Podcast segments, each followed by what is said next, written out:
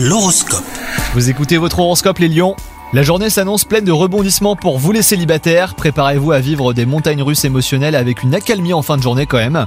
Côté couple, bah, ça sera plus paisible, même s'il faudra veiller à éviter les sujets qui fâchent. Au travail, vous voulez tout mener de front et cela vous épuise, alors n'hésitez pas à déléguer, sinon vous courez euh, droit au surmenage. Une personne bienveillante devrait vous tendre la main, donc saisissez-la. Vous ne pouvez pas tout porter en permanence sur vos épaules. Et enfin, bah, votre santé est bonne, mais là encore, les astres vous conseillent de ralentir. À vouloir toujours dépasser vos limites, et bah, vous vous épuisez et vous devenez euh, de moins en moins productif. Alors pas de panique toutefois, hein.